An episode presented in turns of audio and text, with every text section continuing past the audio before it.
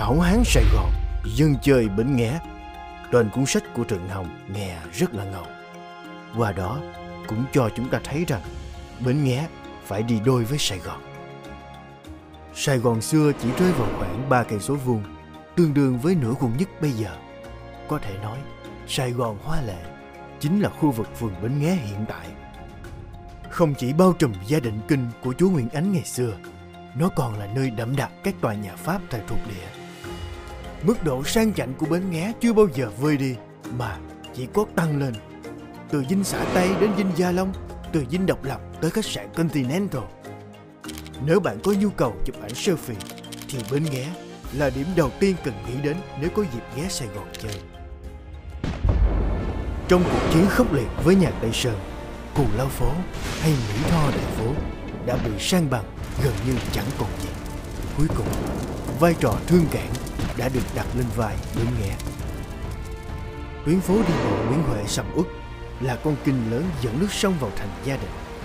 Chúng ta sẽ không có hiện tượng kẹt xe, mà thay vào đó là kẹt ghe. Vì đây là tuyến đường thủy trọng yếu để chạy thẳng vào kinh đô. Nơi phồn hoa đô hội như vậy, dĩ nhiên tiếp tục là mục tiêu của các thế lực mới. Lần này đến từ phương Tây. Cụ Nguyễn Đình Chiểu có bài thơ chạy dặn mà ai cũng đều quen thuộc. Tan vợ vừa nghe tiếng súng tây Một bàn cờ thế phúc xa tây Bỏ nhà lũ trẻ lơ sơ chạy. Mất ổ bầy chim giao giác bay. Bên nghe của tiền tan bọt nước.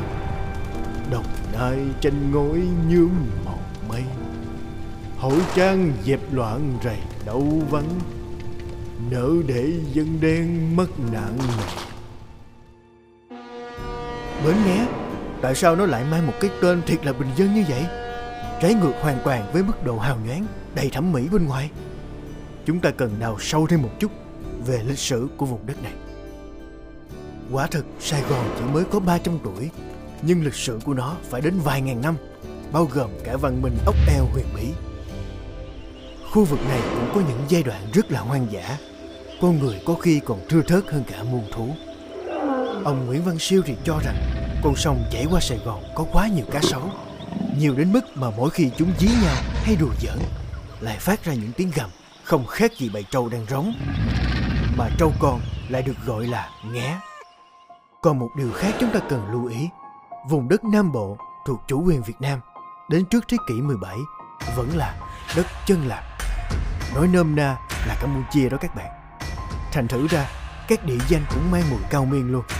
Ví dụ Sóc Trăng, Trà Vinh và Bến Nghé cũng như vậy.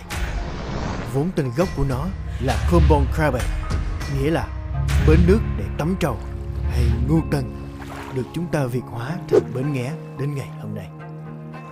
Rồi, như vậy là các bạn đã phần nào hiểu ra được ý nghĩa cũng như lịch sử của Bến Nghé.